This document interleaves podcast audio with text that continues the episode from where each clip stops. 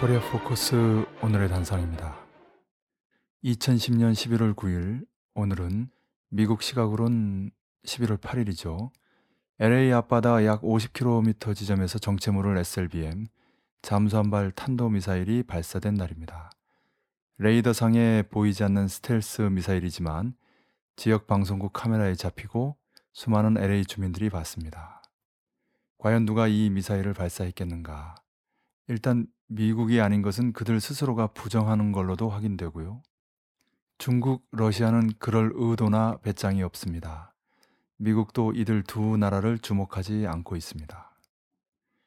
이 사건에 대한 가장 공인된 견해는 북 발사설입니다. 북이 언제든 미 본토를 공격할 수 있다는 그 증거 중 하나로 미국 인근에까지 스텔스 잠수함으로 은밀히 침투해 대담하게 에스엘비엠을 발사하고 강력한 군사적 공세를 취했다는 겁니다. 이걸로 북이 이 에스엘비엠에 슈퍼 이엠피 초전자기파 핵탄을 실어서 미 서부 상공에 터뜨리면 적어도 미 서부가 암흑천지 아비규환으로 변한다는 걸 유대자본과 미제 핵심들에게 확인시켜준 셈입니다.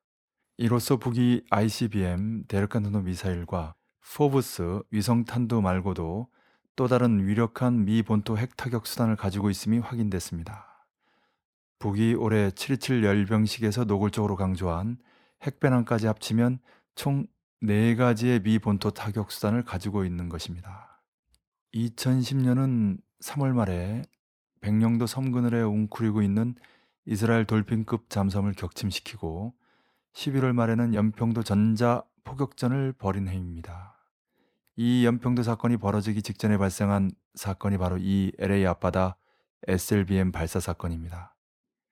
이 에스엘비엠은 북이 이천칠 년 사월 이십오일 조선인민군 창건일 열병식에서 최초로 공개한 화성 십 호, 일명 무수단 미사일로서 사거리는 사천 킬로미터, 즉 함경도에서 발사하면 알래스카까지 가닿는 위력을 가지고 있습니다.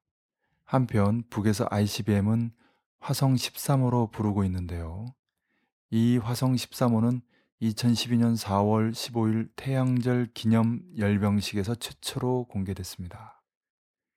남의 보수 언론이 나무나 종이로 만들었다고 황당한 주장을 하는 바로 그 미사일이죠. 아마 그렇게 믿고 싶은 희망을 피력한 것이 아니겠습니까? 북이 엘에이 인근까지 가서 대담하게 에스엘비엠을 발사할 수 있다는 것은 잠수함이 핵 추진이고 스텔스 기능을 갖고 있다는 것이며 그 에스엘비엠 자체도 스텔스화됐다는 것을 의미합니다. 또 언제든 미 본토를 이렇게 보복 공격할 수 있다는 걸 확실히 보여줍니다. 핵 잠수함은 언제 어디서든 선제 타격 또는 보복 타격할 수 있는 가장 위력한 무기입니다. 오직 북미 반미 대결전에서 반드시 승리하겠다는 일념하에 코리아전 이후로만 육십 년 동안 일으켜놓은 북의 강력한 군력의 상징 중 하나가 바로 이 핵잠수함이고 에스엘비엠입니다. 그리고 그 뒤로 어느새 삼 년이란 세월이 흘렀고 이제는 북이 북미 반미 대결전을 마무리하려 하고 있습니다. 오늘의 단상이었습니다.